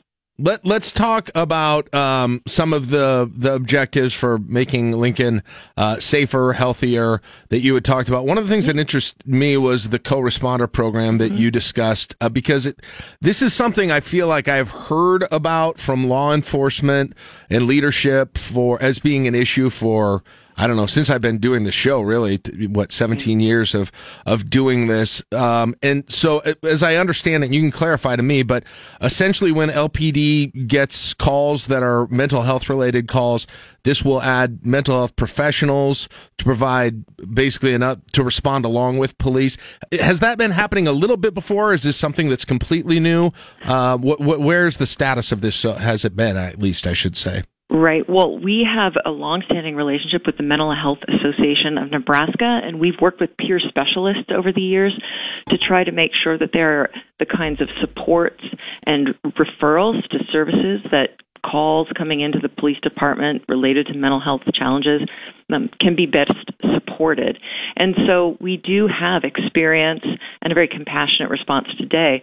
But as we see the number of mental health calls for service be a growing number or maybe the more increased over time that's that's a trend then we want to build our our sort of resources to address those calls with professionals that can both meet the needs of those citizens in need and also potentially reduce the burden on our officers who should be answering calls that absolutely require pure law enforcement action. Mm-hmm. So we just got a $550,000 grant from the Department of Justice to help accelerate our work in this area, and we'll be working now with CenterPointe as a partner through that grant to really provide more enhanced crisis intervention and better outcomes for residents who are experiencing mental health challenges.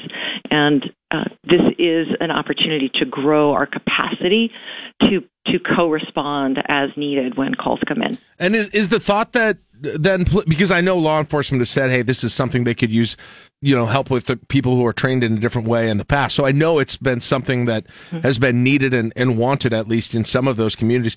Is the thought then that shortens the time that the officer is is involved, or that how does it free because they're still responding, the officer's still responding at that point. How does it free them up for more time? Well, potentially, if they go on a call and co-respond, and then it's determined that CenterPointe could take it from there, mm-hmm. then potentially they can leave that scene and move on to a call that does require law enforcement action, or they're able to, you know, not be alone on that call. They have additional support depending on the level of crisis that a person is experiencing. So it's it's uh, it's it's an ability to continue to collaborate and enhance our community policing model uh, in ways that provide additional support to our officers.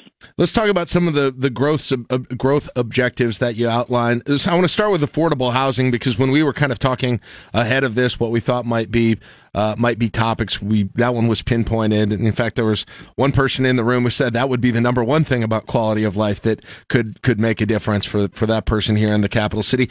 First of all, when we say I, this is another thing where I feel like affordable housing can meet mean multiple different things to multiple different people. When you identify it as as a pillar in this plan, what does affordable housing mean exactly, or what is needed at this point? Right.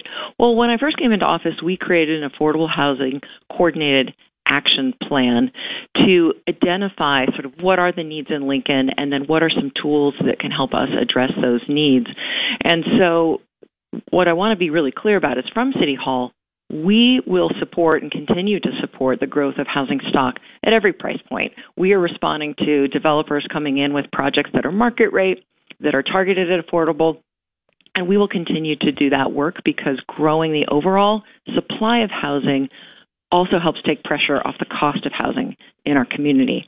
But we are targeting some of our incentives and infrastructure and working with folks who are trying to uh, reach an affordable housing standard um, that is helping particularly people who are between like 30% of area median income and 80% of area median income because those are folks who are vulnerable to potentially becoming uh, homeless or unsheltered, um, and we have an ability to try to prevent that from happening if we have more rate, rates, both rental and home ownership, that are that are in within their reach. Mm-hmm. So that is where we are targeting our limited resources at the same time that we are continuing to support housing at every price point. Okay, so it, yeah, that that answers that answers the excuse me that answers the question there because you, I understand that you've got two you've got people who are like you said uh, in that in, in that range below the median income line that you're talking about that could be on the line between homelessness Mm-hmm. and then you have another another situation which I think you're alluding to where you've got people who are starting a family and they're living in an apartment and they want to expand to a house but they've got to get a mortgage with interest rates and and the way that the market is they get snapped up in seconds and so these are kind of it sounds like you're saying they're these are two kind of concurrent things that go into this this whole process Yeah, that's right. And so we'll continue to look for different ways to cultivate resources. One thing we did over the past four years was work to expand the community development financial institution in Lincoln to not just help small businesses, but also help support affordable housing. And we have directed nearly a million dollars toward that organization to build their capacity to provide financing to developers who are doing affordable housing projects because you know the math has to work for these kinds of projects to come Right. to life so by creating additional financing mechanisms and using that sort of partnership with other banks to help provide the resources that are needed, the capital that's needed to get these projects off the ground, that's another way that we're trying to help both increase the supply and, and increase the affordability. You also talked a little bit about the multimodal transit center that is going to be constructed. I believe it's in the design phase right now. I remember hearing about it a few months ago. I think uh, I believe south of the city county building on that parking lot that's there was the idea. Can you just, I guess, give us kind of an update on on that plan, the timeline, and and what it's going to look like? Yeah, we are really working hard to get the design phase done, and so we can move on to construction. That design's underway. We've selected a design firm locally and hope to have that design completed by the end of 2024. Again, this is all in service to making sure that we have a more efficient public transit system, one that is both helping people, you know, get to work or to school, but also enhancing the driver and rider experience and advancing some of our climate action goals and making it easier for people to move through our community and to that end, we we got a historic federal raise grant. Our LTU team secured a $23.6 million federal award, so that will pay for the bulk of the cost to build the multimodal transit center.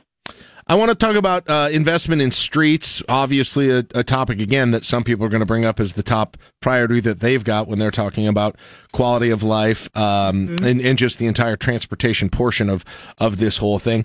Uh, I, I know you talked about about uh, ninety eight million dollars over the next couple of fiscal years to work on on on streets, whether that's construction or or rehabilitation.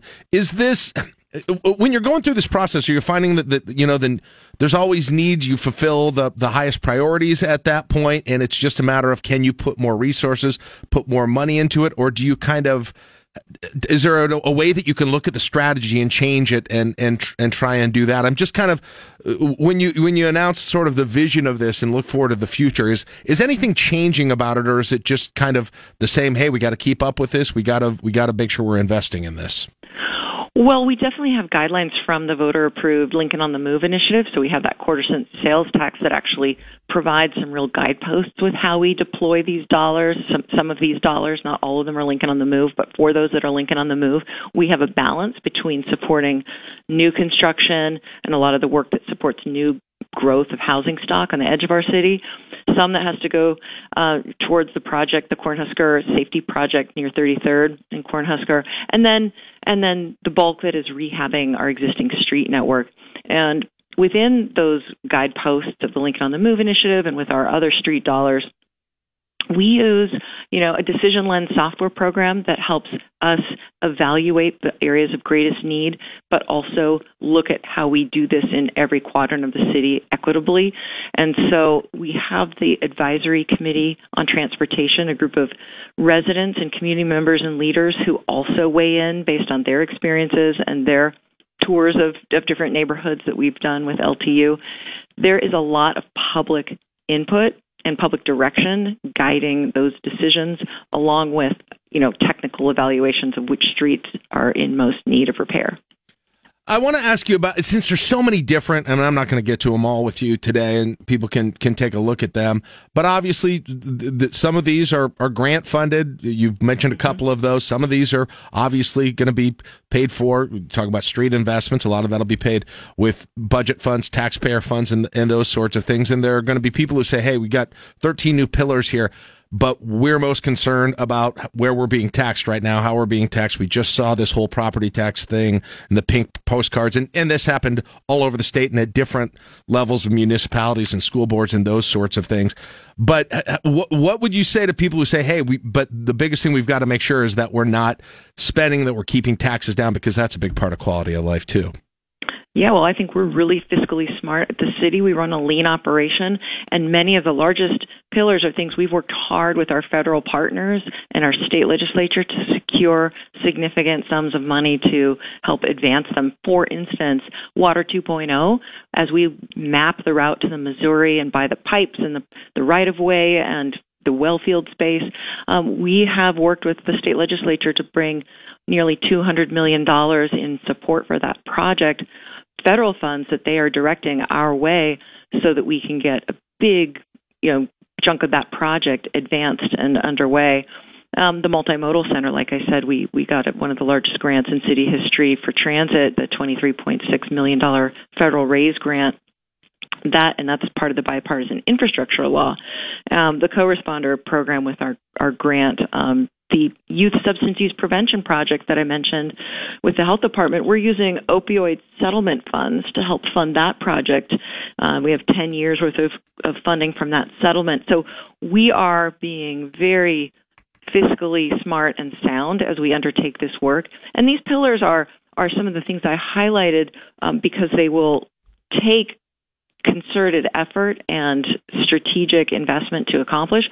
But this is in, in also just coupling with the daily services and operations that our sure. residents expect that we fund with our, our city tax dollars. Sure. Yeah, absolutely. Yeah. All right. Well, Mayor, I appreciate it. It's it's kind of it's a lot of stuff right now. Tried to kind of mm-hmm. get to some of it. Encourage people to take a look more uh, at at uh, at this. Any questions that they've got as well, and uh, we'll talk again about it. Maybe we can ask you them uh, at that point. But thanks for your time. We appreciate it. We'll talk to you next time. All right. Okay. Thank you so much, Jack. There you go, Mayor Leirion, Gaylor Baird, eight twenty-five. You're listening to LNK today with Jack and Friends on KLIN.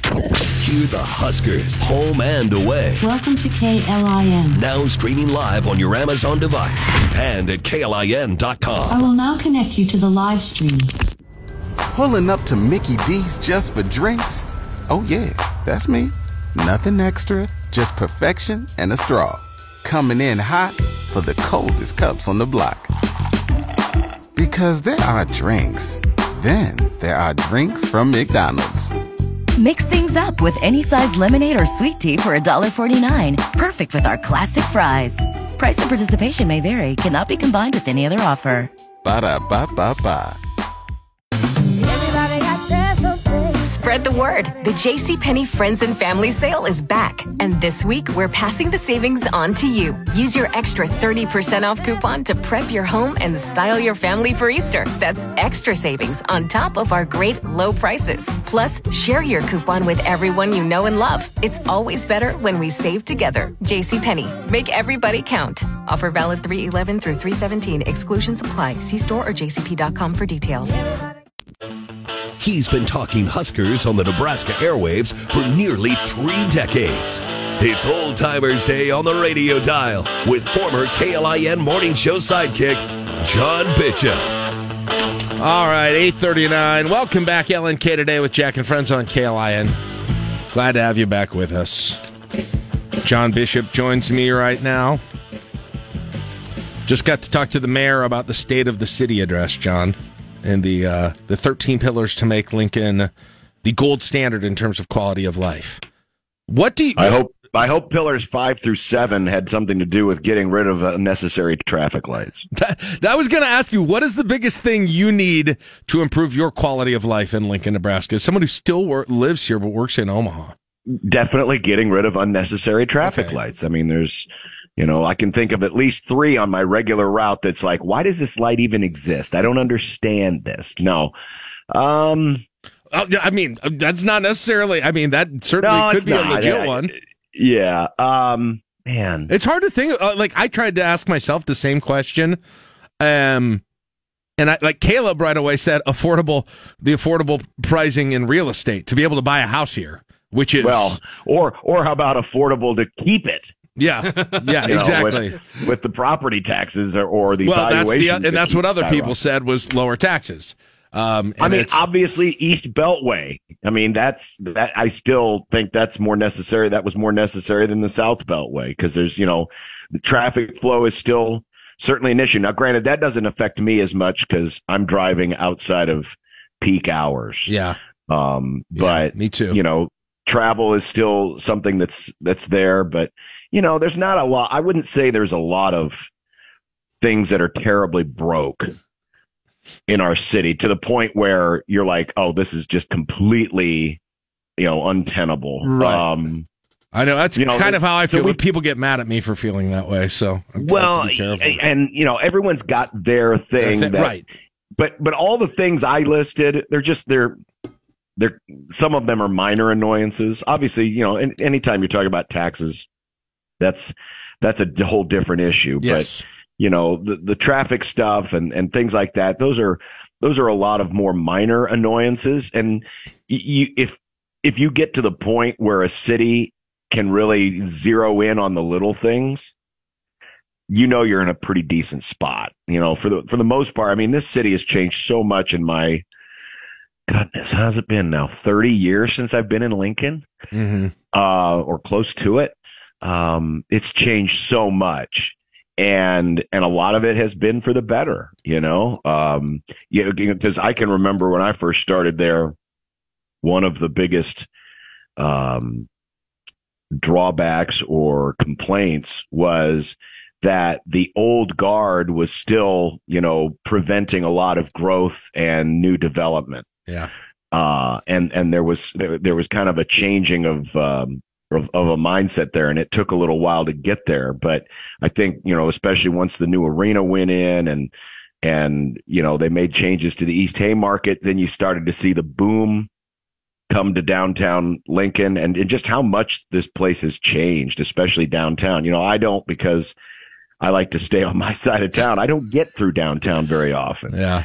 And it amazes me how much, how much different that is and how much more vibrant that is. Um, how and- and residential, how much it- how much how residential it is. how much residential it Yeah. is, you know, uh, how much new building there is. It- It's, it's, it is incredible how much it has changed, you know, and I'm having, you know, now working in Omaha. Um, yeah, Omaha has, you know, they, it's grown in its way, but I think Lincoln's done a really nice job of maintaining and establishing a strong core. And thus, as it grows out, uh, and starts to, you know, expand even further, I think, you know, I think we've got a pretty decent balance. Now that's coming from my perspective. Obviously there's other people Right. with other perspectives. You know, Caleb mentioned more affordable housing and certainly I can understand that. There are more apartments going up all the time. Um, but you know, the, I, I think for the most part, the city is, is in really good shape. Uh, I, I, I really, I really can't sit here this second and say, "Oh, absolutely, this must change. If this does not change, we're headed for you know doom and gloom." There's none of that, and, and so I credit not just not just this mayor, but all the mayors that preceded her to you know getting us to this point. Because I think I think Lincoln, for the most part, is in a very good, healthy place. I uh, I've got two things. I don't think the uh, I don't think the city government is capable of fixing any. Well, one of them maybe. The other one, number one, is change the weather. That would be my biggest. that would be my biggest number one. Is give me a climate like uh, San Diego type situation. That would be number one. They could help me with my. So Jack Mitchell life. here for climate change. Yes. Okay. Change the climate. What do whatever you do to um m- m- give me you know winter. I'll take like a few weeks of winter, not not the months, the weeks and weeks and weeks and weeks of of winter. So that's number one, and also cut down on the wind while we're changing climate. Uh, and then number two is a some sort of a convenience store gas station set up anywhere between 70th and Van Dorn and like Meadow Lane. I cannot I cannot believe And then you can add in on that O Street basically you can get gas at Russ's, but if you want to turn in terms of convenience shop, you've got you've got from 50th and O to 84th and O. That doesn't have one. It is unreal. Who does is it that there's not land? Is that people don't don't want money because I'm going to guess there's money in that. I'm going to guess there's gobs and gobs of money in that. Well, that. of course, there's money in that. As I look, oh, and that's one thing I didn't mention: how the gas prices on average are thirty cents higher here than they are in Omaha. Yeah, True somebody story. I mentioned. Guess what? Somebody mentioned that on what chaps you're at today for like you know the 500th time uh, where that. Hey, happens. as someone who monitors this and watches it every single day, it has been it has been a consistent. Seriously. But that, you're right. I mean, your your complaint about lack of gas stations is is is very apt. Um, you know, I- we don't have that problem on our side of town. No. Fact, we're getting a new Casey's here pretty soon. Of course you are. Where is that? Put that thing on 70th and O or put that thing on 70th and A. Holy cow. Just just money. Just back the truck up with money for someone who's willing to do that. Um all right, moving on. Good conversation uh, about about the city of Lincoln, but I do want to know what your reaction was. It sounded it sounded, I think, unless unless you didn't interpret this way, it sounded like Nebraska's going to stick with Heinrich Haarberg as their starter going forward, uh, barring something changing, uh, according to what Matt Rhule said yesterday. Um, if that is the case, how surprised are you by that by that revelation yesterday? I'm not surprised. Um, I, I, I think that, you know, uh, you know, Jeff Sims needs to be worked back into the equation, you know, at some point, assuming that he's healthy. Uh, but I'm not, I, I wouldn't say I'm surprised at the moment because, you know, they are three and one. He has protected the football, though I would say that, um, the turnover luck has definitely been on his side because I think he's been close to several other turnovers, especially in the Illinois game. Uh, and, and so that'll be, that'll bear watching here as we get to the second half. But, um, no, I, I'm not, I, I wouldn't say I'm surprised by it. You know, he's, he's shown a, a toughness, a durability. Um, you know, it, it, it, it kind of feels like, I hate to say a ticking time bomb, but given how Nebraska's not had the best injury luck, Yeah. this season or any season when it comes to quarterbacks, it's it's it's it's really a testament to his durability. There's a if I can dare make the comparison, a a Crouchian level of durability that uh, Haarberg has shown, especially for as much usage as he's had in the running game. I- He, he's being used in the running game to a greater degree than any quarterback in modern Nebraska history um, you know, we've we've crunched the numbers, and you know, the quarterback is accounting for forty one percent of the running total, or forty one percent of the running carries, which is higher than any quarterback that we found in the modern era. Um, and and for a position that has been beset by injuries in the past, and the critics have said, well, maybe you know they need a better running back run game, and that was certainly a talking point, a heavy talking point during the off season it's surprising that it's gone to this, but at this point, it, it is it is who Nebraska is, and they're going to just con- continue to need it. So I would hope at some point that you know Jeff Sims can get worked back into the equation because I think they're they're going to need him one way or another. Um, it was a little concerning to me to hear about how Haarberg is kind of wearing down from a conditioning standpoint or a fatigue standpoint later in games, and I proffered the question on my show yesterday. I mean, does this, do you plan to, you know, maybe, you know, just have Sims take a couple of possessions every game? Yeah. Just so that to ensure that you have a fresh quarterback. And I know there's a lot of, a lot of people that don't like, I don't believe in a two quarterback system. Well, this, if it hasn't become grossly apparent by now, it never will be. Nebraska's trying to make it to the finish line. Right. I mean, as many position group, I mean, key position group injuries as they've had, wide receiver, running back. Um, this is about getting to the finish line and getting to the finish line with at least three more wins because you would accomplish something that no team has done in several years. And it would be a heck of a, a start. And I, and I think, you know, given all of the circumstances, a heck of an accomplishment for a first year team. Matt Rhule's already, he's already exceeded what he has done in his first years at either of his other two stops.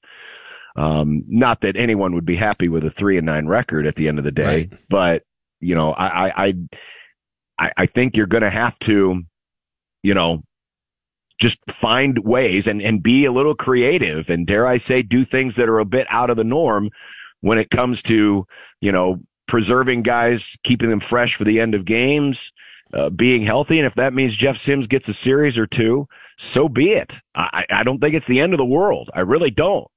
Um, so there's a lot of things to tackle, but you know, long-winded way of saying no. I'm not surprised that Haarberg is still the starter because he's done enough to merit that position. I know it just sounded like they were always waiting for Sims to get healthy and they were going to bring him back. I just it, it sounded like that to me. I'm not saying that I'm I'm surprised on on anything else other than I just maybe it was a gut feeling, maybe it was me thinking I was reading in between the lines. I just always thought that's what they were going to do. So I was surprised by that. I hope I hope it's not uh, not that Matt Rhule necessarily speaks in code, but I hope it's not code for Jeff's not coming along as fast as we thought. Mm. Um, you know that that that would be the bad that would be a bad scenario if if if he truly you know isn't ready. I would guess that's not the case. I mean, we have seen him in warm ups. Um, you know, yeah, I don't know.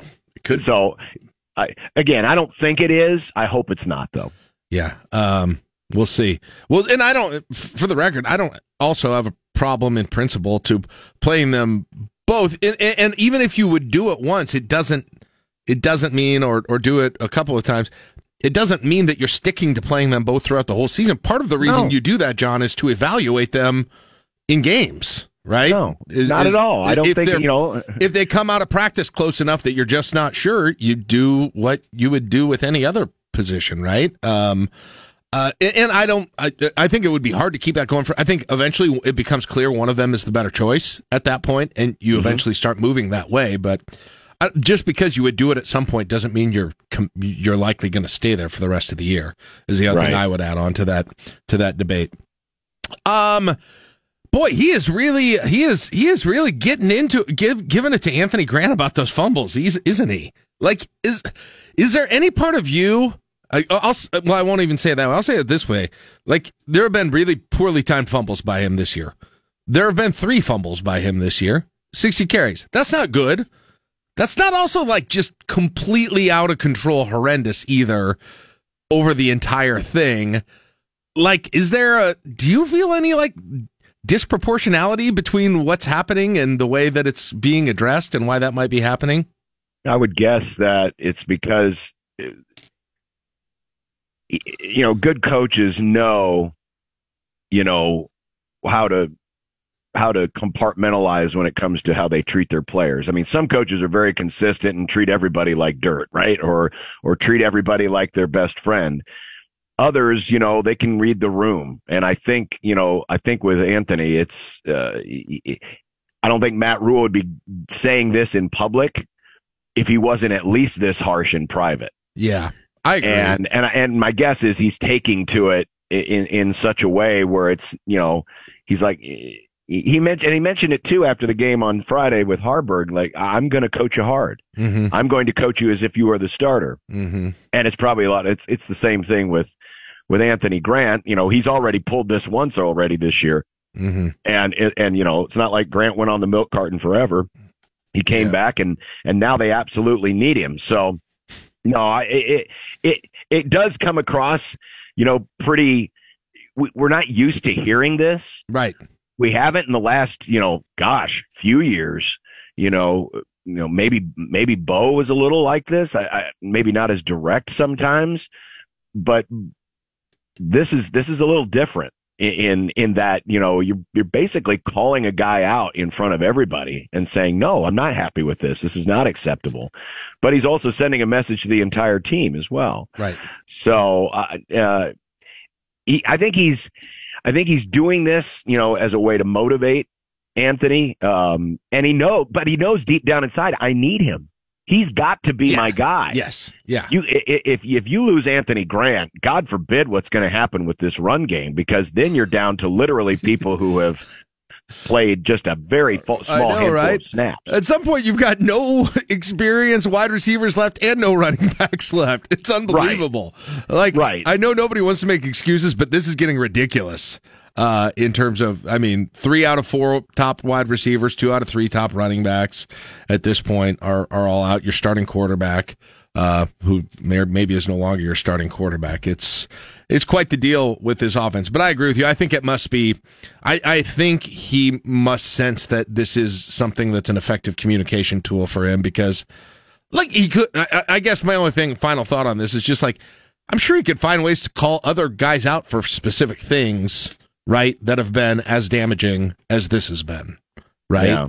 Uh, part of it too. my- Part of it too may be communicating through Anthony to the rest of the team as well. Yeah, you know, he's a senior. Uh, we, I mentioned earlier, you know, Haarberg's been very close to having a lot more turnovers than he's currently got on his record.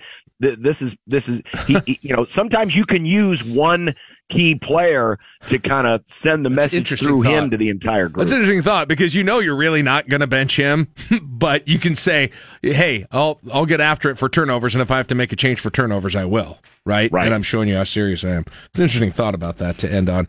All right, hey, uh, good to talk to you, John. Have a good show today over on our sister station, 1620 The Zone. We'll talk to you next week. All right. Everyone, enjoy your idle week. Yes, enjoy Idle Week. There's John Bishop from Unsportsmanlike Conduct on 1620 The Zone. 856. We'll wrap up the show. Tell you about tomorrow next on KLIN.